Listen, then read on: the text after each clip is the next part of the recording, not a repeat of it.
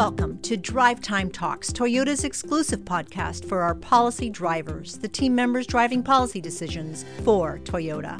This is Donna Rudy from Government Affairs coming to you from Washington, D.C. Presidential elections have taken place during times of war and times of recession, but this is a very different time. In this special episode of Drive Time Talks, Stephen Ciccone, Group Vice President of Government Affairs, talks about the 2020 election in the midst of the coronavirus pandemic. Let's talk about the political landscape this election compared to 2016. There are so many things that have changed, but can you tell us something that hasn't changed? 2016 seems a lifetime ago. You know, come to think of it, 2019 seems a lifetime ago. But just like last time, this election will come down to a few swing states. And the swing states haven't changed. They're Florida, Pennsylvania, Michigan, and Wisconsin. In 2016, Donald Trump won them all. If every other state votes the same way in 2020 than they did in 2016, he can afford to lose two of these four swing states and still win, unless one of them is Florida, in which case he would need to win all of the other three states in order to win. Is it possible that the other 46 non swing states vote the same way in 2020 as they did in 2016? Sure. Most states are firmly in the blue or red column. The Democrats do better in the coastal states like California, Oregon, Washington, New York, and the New England states. The Republicans do better in the South and in the center of the country you're unlikely to see Alabama, Mississippi, Kansas, or Nebraska vote for a Democratic candidate in 2020. And why is that? We could spend a lot of time exploring the roots of the political divide in the country. Suffice it to say that the Democrats do better with voters who are diverse, female, younger, and urban. Republican voters tend to be white, male, older, and rural. So you're unlikely to see a Republican win in California or New York anytime soon, just as you are unlikely to see a Democrat win in North Dakota or South Carolina. You mentioned how 2019 seems a lifetime ago. What changed on the political landscape since we watched the ball drop in Times Square celebrating the arrival of 2020? As we entered the new decade, none of us were thinking that we were on the verge of a pandemic the economy appeared rock solid with a stock market near record highs and unemployment near record lows. Most of us were making New Year's resolutions based on the expectation that the good times would continue to roll. President Trump believed that his ace in the hole for the 2020 election was a strong economy. Americans almost never vote against an incumbent president when the economy is good. And the Democrats seemed poised to select a self described socialist as their candidate, who would have had a tough time attracting moderate voters. Amazing to think how different things looked a mere 100 days ago. Yeah, the word that comes to mind is surreal. In any event, I don't think there's any question. The 2020 election will be a referendum on how President Trump handles the COVID 19 virus.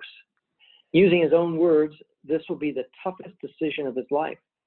He has to decide when and how to turn the economy back on. If he does it too soon and there is a surge in new infections and lives lost, he risks another lockdown, a deeper economic crisis, and claims that he is callous about American lives. But if he waits too long, the economy may be so far gone that there's no chance for recovery before the election, in which case he's almost certain to lose. Whatever your feeling is about the president, this is an era defining decision, and no one can claim that they know the perfect answer. Meanwhile, no matter what the president does, the governors have a lot of power to keep their state closed, although President Trump has disputed that point.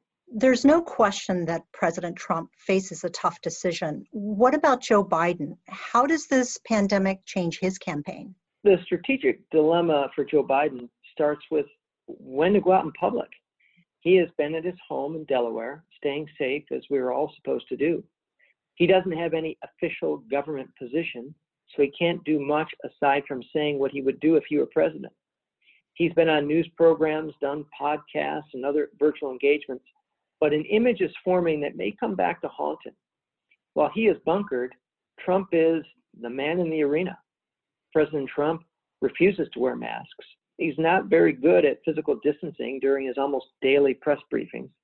And while his comments and actions are open for scrutiny, he's clearly projecting an image of strength, which is an appealing quality during a crisis. At some point, Biden has to get back on the field. But when can he do that without sending the wrong message on social distancing, not to mention endangering his own health? Another problem is that Biden still lags far behind Trump in raising money. He has only about $20 million, while Trump has 10 times that amount. Now that Sanders has conceded, we might see more money flow to Biden, but that hasn't happened yet. Now that Bernie Sanders has withdrawn from the race and endorsed Joe Biden, do you think his supporters will vote for Biden? The endorsement itself was a sign of the times. They did it live streaming from different locations. That had to be a first. Remember back in 2016, Bernie Sanders didn't give up until July. And even when he did, his support for Hillary Clinton was lukewarm at best. This time, he threw in the towel in April. And there seems to be a much better vibe between the two men than Sanders had with Clinton, which is a bit of an understatement. Let's go back to the discussion around swing states. Donald Trump won Pennsylvania, Wisconsin, and Michigan by a combined total of 50,000 votes. It's estimated that 12% of Sanders supporters voted for Trump. If that number had been cut in half, the election would have gone the other way. I'm expecting Biden to make some promises to Sanders on the policy front and maybe even offer him a key position in his administration. Biden knows that he needs Bernie's support and his supporters' votes to win in those swing states. Now, will they vote for Biden? Well, last time, those who voted for Donald Trump weren't quite sure what they were going to get. Now they know. Back in January, many of them were probably feeling pretty good about their choice. Depending how the response to COVID 19 goes, I suspect they will go one way or the other. There's no predicting which today. When you did a podcast on the election last year, you pretty much guaranteed that the Democrats would have a woman on the ticket with Joe Biden promising to pick a woman as his running mate, you called that one. Care to guess who he will pick? I'll tell you what, I'll go out on a limb and narrow it down to two. The first is Senator Amy Klobuchar. She is battle tested through the debates, pretty much guarantees that Minnesota will stay in the Democratic column. At 59, she's relatively young, and she's a moderate who's unlikely to scare people away with positions too far left of center. The other choice I think you could make is Michigan's Governor Gretchen Whitmer. Just 48 years old, she's even younger than Klobuchar and 30 years younger than Biden. Selecting her should move Michigan back into the Democratic column. She's not as experienced or battle tested as Senator Klobuchar, having never served in Congress and still a relatively new governor, but she is an appealing candidate. So while I make no guarantees, I'll take my chances that one of these two will be invited to join the ticket. Thank you, Stephen, for giving our policy drivers your great insight on the presidential election. And that's it for Drive Time Talks. Policy drivers, thanks for joining this special episode, for staying connected, and for continuing to do all that you do to keep everyone safe, healthy, and hopeful. This is Donna Rudy signing off from Washington.